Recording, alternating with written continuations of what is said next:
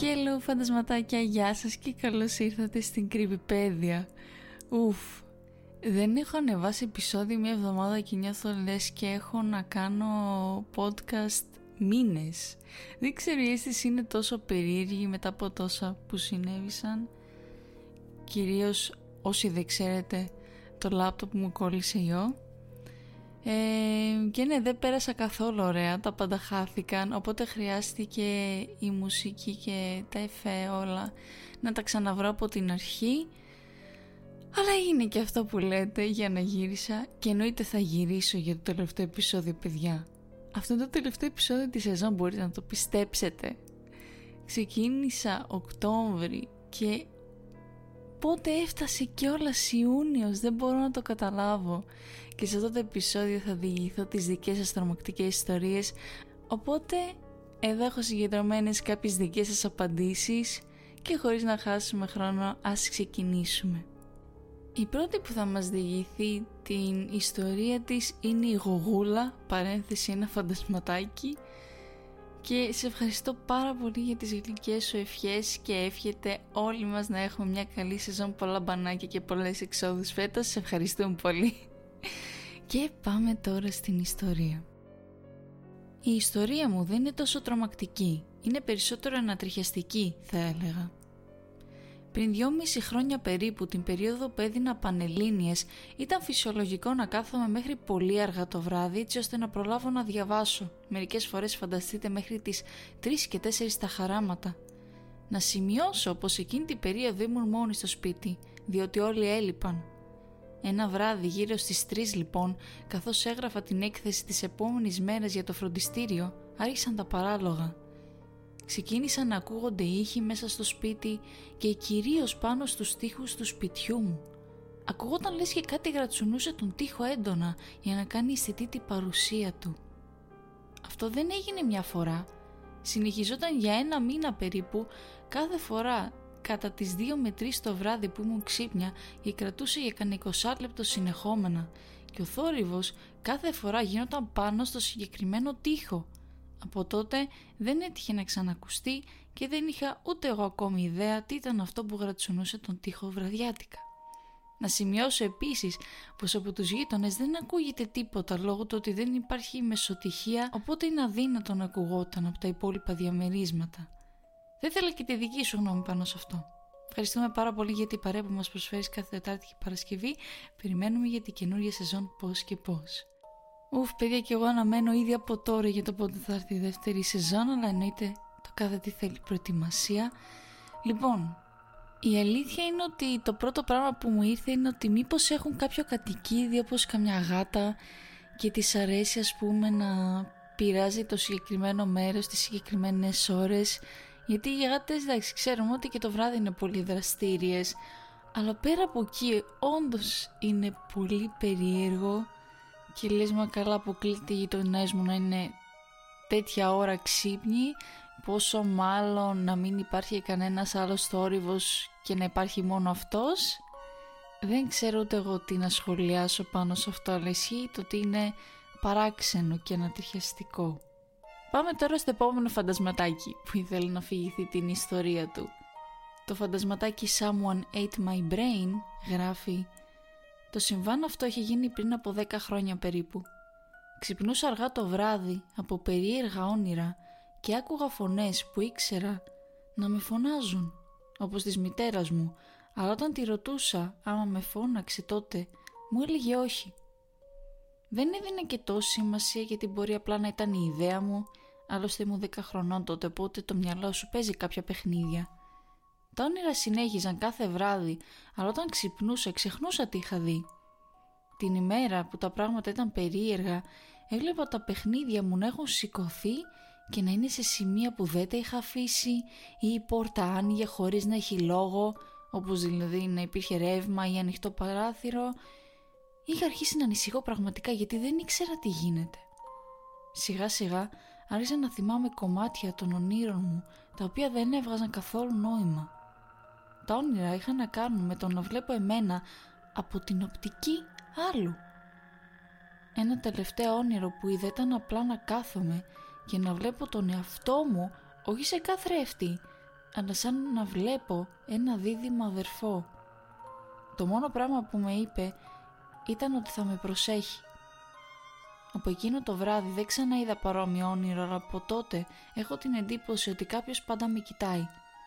Ξέρω ότι δεν ήταν τρομακτικό, αλλά για ένα δεκάχρονο ήταν αρκετά παράξενο.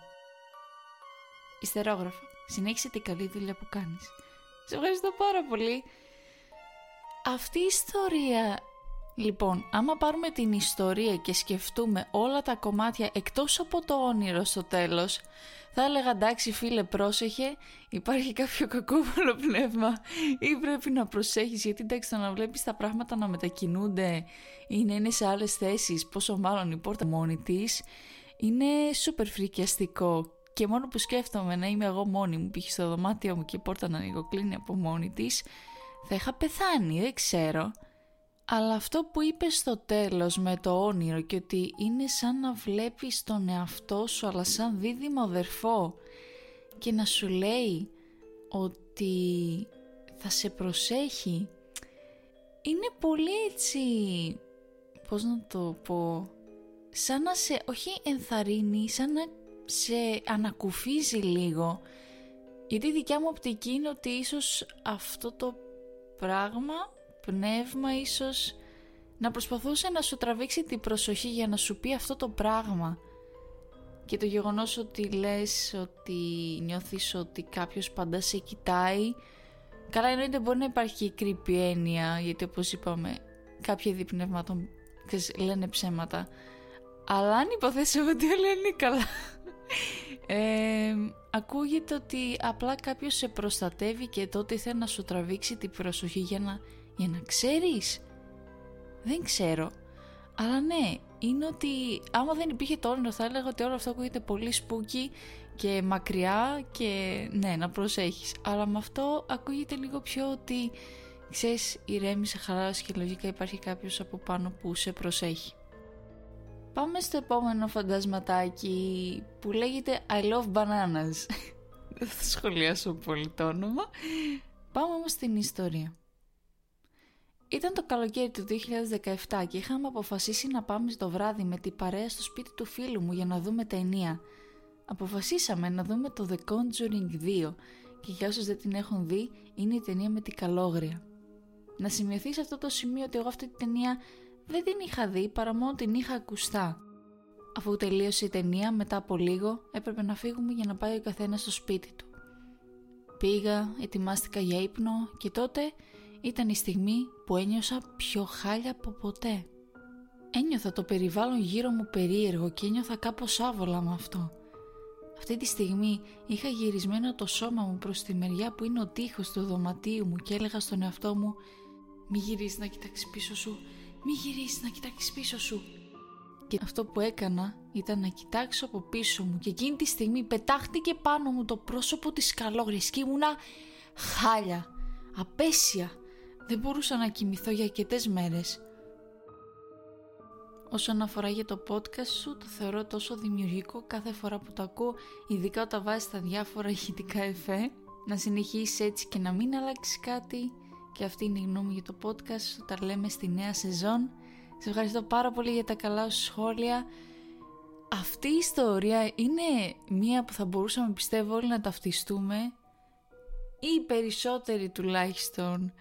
Δεν ξέρω για σας, αλλά σίγουρα πιστεύω βασικά ότι οι περισσότεροι αν όχι όλοι έχουμε μία τρομακτική ταινία που δεν μπορούμε να την ξαναδούμε γιατί μας έχει τραυματίσει τόσο άσχημα αλλά δεν περίμενα τη συγκεκριμένη περίπτωση να γυρίσεις και να δεις το πρόσωπο της καλόγριας.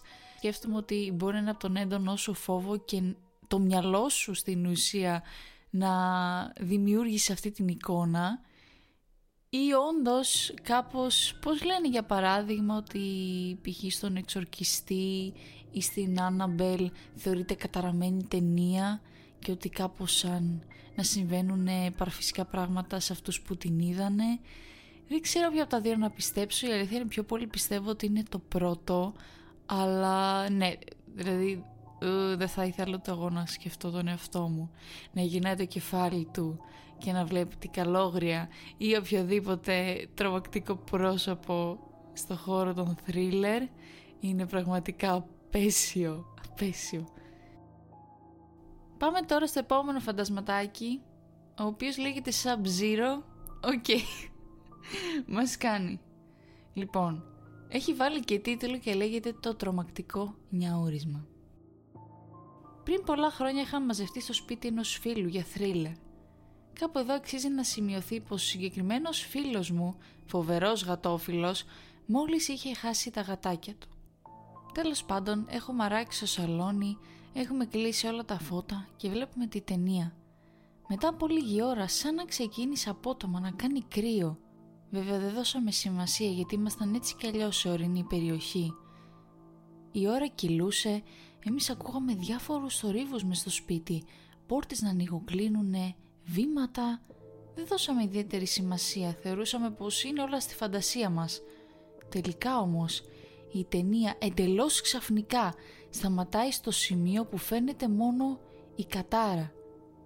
Γιατί βλέπαμε τη ταινία κατάρα νούμερο 3 και δεν θυμάμαι πώς λέγεται η κοπέλα, αλλά η ταινία σταμάτησε ακριβώς εκεί που φαίνεται το πρόσωπό της μόνο. Τα φώτα ξεκίνησαν να αναβοσβήνουν και ένας ανατριχιαστικός ήχος ξεκίνησε να αντυχεί. Νυχές σε ξύλινη σκάλα, σαν κάποιος ή κάτι να είδερνε το πάτωμα και να σερνόταν μέχρι τη σκάλα. Και τότε ακούστηκε ένα σατανικό λιαούρισμα, λες και κάποιος έβαζε φωτιά σε αυτή την καταραμένη γάτα. Κάπως έτσι για να μην πολυλογώ, ανακαλύπτεις πως τρία άτομα βγαίνουν από το παράθυρο σε χρόνο ρεκόρ. Κανείς δεν ξέρει τι ακριβώς συνέβη, αλλά κανείς δεν ήθελε να το ψάξει κιόλας. Αυτή ήταν η δική μου τρομακτική ιστορία και κάπως αστεία. Συγχαρητήρια για την πρώτη σεζόν. Σε ευχαριστώ πολύ Sub-Zero. Ε, νιώθω ότι θα πω πάνω κάτω τα ίδια πράγματα που είπα και για την προηγούμενη ιστορία αλλά εδώ τα πράγματα είναι πολύ χειρότερα. Like, η οθόνη σταματάει ακριβώς στη στιγμή που φαίνεται το πρόσωπο της τύπης σας από τη ταινία Κατάρα. Όσοι δεν το έχετε δει, θυμίζει τουλάχιστον σε μένα λίγο από το The Ring. Δηλαδή μια κοπέλα με τα μαλλιά έτσι μπροστά, ιού και να ακούς γρατσουνιές, να ακούς βήματα, πόρτες να ανοιγοκλείνουν, ε, νιαούρισμα. Τι φάση. Δηλαδή από τη μία σκέφτεσαι ότι οκ, ο φίλος σου είχε πάρα πολλά γατάκια και πέθαναν και θες να μου πεις ότι όλα αυτά προκλήθηκαν από πνεύματα γατών. Δεν το έχω ξανακούσει ποτέ, δεν είναι ότι το υποτιμάω, απλά είμαι σε φάση πρώτη φορά ακούω κάτι τέτοιο. Ή ισχύει η άλλη θεωρία ότι κάποιες ταινίες θεωρούνται τόσο καταραμένες που μπορεί να έχεις και παραφυσικά φαινόμενα να συμβαίνουν κατά τη διάρκεια που παρακολουθείς τη ταινία. Πάμε τώρα στο επόμενο φαντασματάκι, η Κάσπερ. Η ιστορία ξεκινάει πριν αρκετά χρόνια όταν ήμουν στις αρχές του Λυκείου ακόμα. Το πρόγραμμά μου ήταν όπως των περισσότερων. Διάβασμα, σχολείο, καμία έξοδο και προφανώς αρκετή ξεκούραση. Το πρόβλημα ξεκινάει όμως όταν έχεις αϊπνίες, αλλά δεν μιλάω για απλές αϊπνίες, μιλάω για έντονους εφιάλτες. Όμως τι γίνεται όταν οι εφιάλτες σου γίνονται πραγματικότητα; Όταν βλέπεις πράγματα στον ύπνο σου και μετά τα βλέπεις αφού έχεις ξυπνήσει; Μάλλον εκεί υπάρχει πρόβλημα. Τι συνέβαινε λοιπόν; Τελειώνω το πρόγραμμά μου, πήγε να ξαπλώσω να ηρεμήσω και να με πάρει ο ύπνος και όταν τα υλικά κατάφερα να κοιμηθώ βρισκόμουν σε διαφορετικές παραστάσεις με κοινό συντελεστή το σκοτάδι στο τοπίο και το δάσος. Πάντα έβλεπα ένα πολύ συγκεκριμένο πρόσωπο, έναν άνδρα που ήταν σαν μια μαύρη σκιά χωρίς να είναι ευδιάκριτα τα χαρακτηριστικά του προσώπου του. Όλα πήγαιναν καλά στο πρώτο δεκάλεπτο στον ύπνο μου μέχρι που εμφανιζόταν ο άνδρας που έμοιαζε με σκιά και τότε ξεκινούσαν όλα. Με κοιτούσε για λίγο και έμεινε κίνητος και μετά ερχόταν κατά πάνω μου ο τρόπος με τον οποίο έτρεχε ήταν που με τρόμαζε περισσότερο γιατί ήταν λες και εξαρτιόταν η ζωή του από αυτό. Προσπαθούσε να μου κάνει κακό και προφανώς δεν σταματούσα να τρέχω κι εγώ μέχρι να με πιάσει και ξυπνήσω και στην καλύτερη υπήρχαν και κραυγές τότε. Η περίπτωση όμως που ήταν πιο συχνή ήταν να παλεύουμε και να ξυπνάω με σημάδια σε σημεία που σίγουρα δεν θα μπορούσα να κάνω μόνη μου. Για να μην σας τα πολυλογώ πέρασαν δύο με τρεις μήνες γεμάτοι εφιάλτες και ανεξήγητα σημάδια πάνω μου. Τα πράγματα έγιναν χειρότερα. Πλέον μετά από ένα σημείο δεν μπορούσα να ξυπνήσω. Προσπαθούσα πάρα πολύ να ξυπνήσω, ήθελα να ξυπνήσω, φώναζα αλλά δεν γινόταν τίποτα. Έκανα προσευχές, κόλπα, κάποια ξόρικια. Είχα δοκιμάσει πλέον τα πάντα για να σταματήσει όλη αυτή η κατάσταση με τα όνειρα. Μάταια. Μέχρι που ξεκίνησα να βλέπω όσο ήμουν ξύπνια μια αντρική φιγούρα. Σαν τις ταινίες που κάποιος βλέπει φαντάσματα μόνο που αυτός δεν ήταν φάντασμα. Είχε τη μορφή ενός άνδρα γύρω στα 35-40, φορούσε γυαλιά, ήταν ένας απλός καθημερινός άνθρωπος θα έλεγε κανείς, τίποτα το ιδιαίτερο. Έλα όμως που ξεκίνησα να τον βλέπω στο ξύπνιο μου και στον ύπνο μου. Όταν ερχόταν εκείνο στον ύπνο μου ήταν όλα ωραία, ρόδινα, οι εφιάλτες είχαν σταματήσει. Σχεδόν είχα συνηθίσει να τον βλέπω στον ύπνο μου. Δεν μιλούσαμε, απλά κάναμε πράγματα όπως να περπατάμε μαζί, δεν ξέρω, δεν θυμάμαι και πολύ. Πάντως εφιάλτες δεν είχα. Τίποτα όμως δεν κρατάει για πολύ. Μετά περίπου μία με μία μισή εβδομάδα ήρθε πάλι στον ύπνο μου. Αυτή τη φορά ξάπλωνε κοντά μου μέχρι προσπάθησε να με φιλήσει. Εγώ θυμάμαι στο όνειρό μου πάντα ότι προσπάθησα να το αποφύγω. Εννοείται όμως ότι μέσα στο όνειρο δεν μπορούσα να φύγω. Να φύγω από πού; Τότε εκείνος με πιάσε με δύναμη τα χέρια και ξεκίνησε για πρώτη φορά μετά από όλο αυτό το διάστημα να μου φωνάζει γελώντας «Είσαι δική μου, θα μείνεις εδώ για πάντα». Στον ύπνο μου έβλεπα πως πάλευα μαζί του και με βάση τα λεγόμενα της μαμάς μου όντως πάλευα. Έβλεπα στον ύπνο μου ότι πέφτω παλεύοντας μαζί του από το κρεβάτι και όντως έπεσα από το κρεβάτι στην πραγματικότητα. Η μητέρα μου πλέον είχε αρχίσει να με ταρακουνάει για να ξυπνήσω. Τότε κοιμόμουν από τις 10 το βράδυ μέχρι την επόμενη μέρα στις 6 το απόγευμα. Ξύπνησα με σημάδια στα χέρια, εκεί ακριβώς όπου με κρατούσε εκείνος στον ύπνο μου. Από τότε δεν τον έχω ξαναδεί ποτέ, ούτε και θέλω. Αυτή ήταν η δική μου παραφυσική τρομακτική εμπειρία. Συγχαρητήρια για την εκπομπή σου και για την πρώτη υπέροχη αυτή σεζόν που μας χάρισες. Α, σε ευχαριστώ πάρα πολύ Κάσπερ, ήταν πολύ βαρύ, δεν ξέρω πώς να το εξηγήσω, είναι τόσο παράξενο. Μου είχε τύχει και εμένα για παράδειγμα να δω κάποια αντικείμενα ή κάποια σχέδια στον ύπνο μου και όταν ξυπνάω να τα βλέπω μπροστά μου αλλά να φτάσεις σε επίπεδο που να βλέπεις ίσως αυτή τη σκιά να μετατρέπεται σε έναν άνδρα και όχι μόνο το βλέπεις στον, ξύπνιο σου, στον ύπνο σου, το βλέπεις και στον ξύπνιο σου είναι τόσο περίεργο και τρομακτικό. Γιατί το μόνο πράγμα που μπορώ να σκεφτώ είναι ότι αυτή η φιγούρα κατά κάποιον τρόπο ήθελε να σε πιάσει και επειδή δεν μπορούσε σε αυτή τη μορφή ότι και καλά άλλαξε μορφή για να έρθει πιο κοντά σου να φανεί λιγότερο κακός. Και ακούγεται πάρα πολύ παράξενο. Δηλαδή γίνεται όντως μία σκιά να πάρει τέτοιες διαστάσεις και να φτάσει σε αυτή τη φάση που εμφανίζεται και στην πραγματικότητα του άλλου είναι πάρα πολύ περίεργο και όντως τρομακτικό και πάλι καλά που δεν έχεις ακόμη αυτά τα όνειρα μακάρι να μην σου ξανατύχει ποτέ πραγματικά ακούγεται σούπερ τρομακτικό.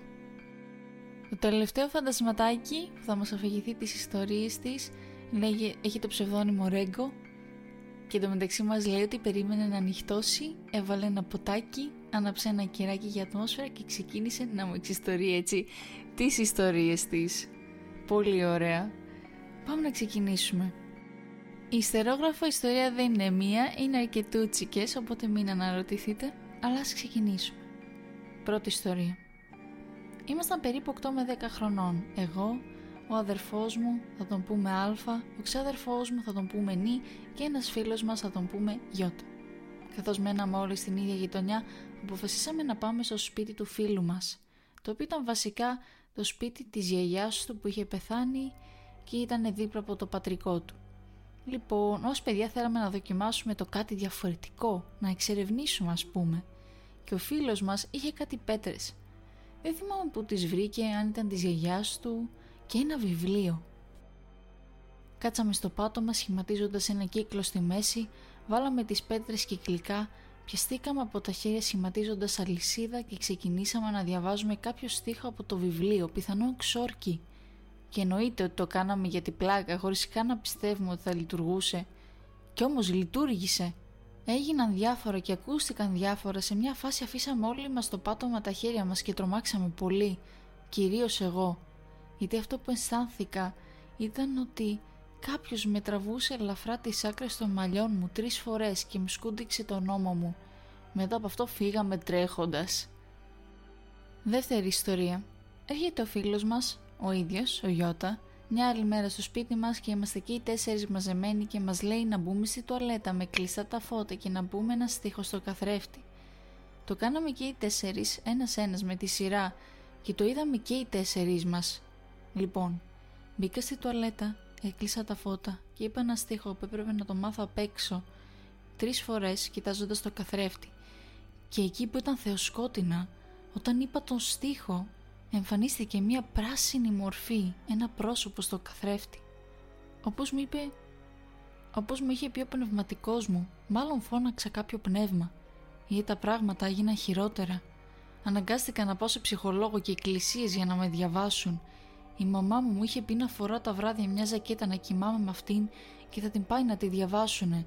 Όταν λοιπόν τη διάβασα τη ζακέτα μου, μου είπε να τη ξαναφορέσω και να κοιμηθώ με αυτήν άλλες τρεις μέρες την τρίτη μέρα η ζακέτα χάθηκε. Ο πνευματικός μου με διάβασε στην εκκλησία πολλές φορές, μέχρι που ηρέμησα. Συνεχίζοντας. Μετά από κάποιο καιρό, έρχομαι από το σχολείο και λέω να ξεκουραστώ λίγο. Ξάπλωσα στο καναπέ και με πήρα στο που μου ύπνος. Αλλά όλα αυτά που έζησα, τα θυμάμαι σαν χτες. Λες και έγινα στην πραγματικότητα και δεν ήταν κάποιο όνειρο. Συνήθως τα όνειρά μας τα ξεχνάμε. Αυτό λοιπόν δεν θα το ξεχάσω ποτέ. Εκεί που είμαι εξαπλωμένη, νιώθω ότι είχε κινητοποιηθεί όλο μου το σώμα. Δεν μπορώ να φωνάξω, δεν μπορώ να κουνηθώ. Μόνο έχω τα μάτια μου ανοιχτά και βλέπω να ανοίγουν διάπλατα όλες οι πόρτες και τα παράθυρα του σπιτιού μου και να μπαίνει ένα κάτασπρο φως. Σιγά σιγά άρχισε να με πλησιάζει κάποιος. Το μόνο που μπορούσα να δω μέσα από το άσπρο φως είναι ένα ζευγάρι μαύρα χοντροκομμένα παπούτσια τύπου μαύρες μπότες στρατιωτικές. Εγώ δεν μπορούσα καν να σηκώσω το κεφάλι μου να αντικρίσω το πρόσωπό του και έβλεπα μόνο τα μαύρα του παπούτσια να με πλησιάζουν και κάθισαν ακριβώς δίπλα μου. Και μόλις με πλησίασαν ακριβώς δίπλα μου, σηκώθηκα και ένιωσα να μπαίνει οξυγόνο μέσα μου, λες και όλη αυτή η κατάσταση με έπνιγε. Πώς είναι να κρατάς δηλαδή την ανάσα σου για κάποια λεπτά μέχρι εκεί που δεν αντέχεις; Λοιπόν, μετά από εκείνη την ημέρα, είχε γίνει συχνός επισκέπτης μου αυτός ο δυνατός ήχος ανέμου, το άσπρο φως και τα μαύρα παπούτσια είχαν γίνει συχνοί επισκέπτες. Καθώς όλο αυτό συνεχίζονταν κατά διαστήματα γινόταν όλο και χειρότερο. Πάντα ξεκινούσε με τον ίδιο τρόπο, με τον ίδιο ήχο, αλλά κατέληγε διαφορετικά. Όπως π.χ. άκουσα και τη φωνή του να μου δίνει εντολές, να κάνω κακό σε άλλους ανθρώπους ή έβλεπα τον εαυτό μου να αιωρείται και σαν έβγαινε η ψυχή μου και να με έβλεπα από ψηλά ενώ κοιμόμουν. Ακόμα με έβλεπα ότι σηκωνόμουν το κρεβάτι και με σπασμωδικές κινήσεις να προσπαθώ να ανοίξω την πόρτα αλλά να έχω τόσο βάρος πάνω μου σαν κάτι να μην με αφήνει να φτάσω στην πόρτα.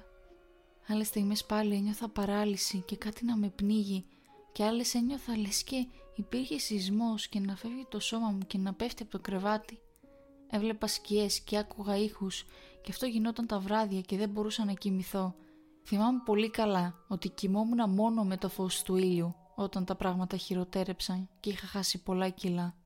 Έφτασα σε σημείο λοιπόν να κοιμάμαι για δύο χρόνια με τη μαμά μου και να τη ξυπνάω τα βράδια και να της λέω «Μαμά το ακούς» Φυσικά και δεν άκουγε τίποτα, αλλά εγώ ακόμη και τότε άκουγα τα παπούτσια του που περπατούσε και ανέβαινε τις εσωτερικές μας σκάλες. Ένα από εκείνα τα βράδια μου έδωσε και την εντολή του, λέγοντάς μου να πάρω το μαχαίρι και να κόψω το λαιμό της και βλέπω μια ασπρόμαυρη εικόνα και το μόνο κόκκινο ήταν το αίμα της μαμάς μου γύρω από το λαιμό της και πάει λέγοντας μετά το ξεπέρασα με τη βοήθεια της εκκλησίας και των δικών μου ανθρώπων που δεν με άφησαν ποτέ και όταν με πέρασαν για τρελή. Καλά δεν έχω λόγια για αυτή την ιστορία, τις ιστορίες, δηλαδή έστω και μία να ζούσα από αυτές δεν ξέρω πώς θα, δεν ξέρω πώς θα ήμουνα. Πραγματικά ακούγεται σαν να βγαίνει από ταινία, λες εντάξει δεν γίνεται. Αλλά από την άλλη, μόλις τώρα συγκέντρωσα κάποιες ιστορίες και δείχνουν το ότι έστω και να μην θεωρούνται πνεύματα ή κάτι τέτοιο, αλλά τέτοια παράξενα πράγματα γίνονται. Ο καθένας τερμινεύει βέβαια όπως θέλει, αλλά εννοείται πως είναι παράξενο όταν ακούς πράγματα και βλέπεις και αισθάνεσαι πράγματα τα οποία δεν εξηγούνται με λογική, με την κοινή λογική ή είναι πολύ δύσκολο. και που λέτε το επεισόδιο φτάνει στο τέλος του. Εδώ θέλω να σας ευχαριστήσω όλους πάρα μα πάρα μα πάρα πολύ που ακούτε το επεισόδιο της Creepypedia που υποστηρίζετε το podcast. Δεν περίμενα τέτοια ταπόκριση και όμως με βοηθάτε πάρα πολύ και με ενθαρρύνετε τόσο πολύ να συνεχίσω να κάνω αυτό που κάνω και ναι, αυτό είναι το τελευταίο επεισόδιο της σεζόν, δυστυχώς ή ευτυχώς, αλλά εννοείται δεν σημαίνει ότι δεν θα υπάρξουν άλλα επεισόδια. Η σεζόν ξαναξεκινάει τον Οκτώβρη, εννοείται με νέο υλικό, νέα επεισόδια και ευελπιστώ εννοείται να βελτιωθεί πολύ περισσότερο η κρυπηπέδια σαν podcast, αλλά εννοείται και στη πλευρά του YouTube όπου έχουμε τα βιντεάκια και τα live stream. Εύχομαι να σας άρεσε γενικά όλο αυτό το project ε, τα επεισόδια, το... γενικά τα πάντα. Εύχομαι να σας άρεσε αυτό που φτιάχνω για σας και να περνούσατε ωραία τις Παρασκευές σας ακούγοντας τρομακτικές ιστορίες.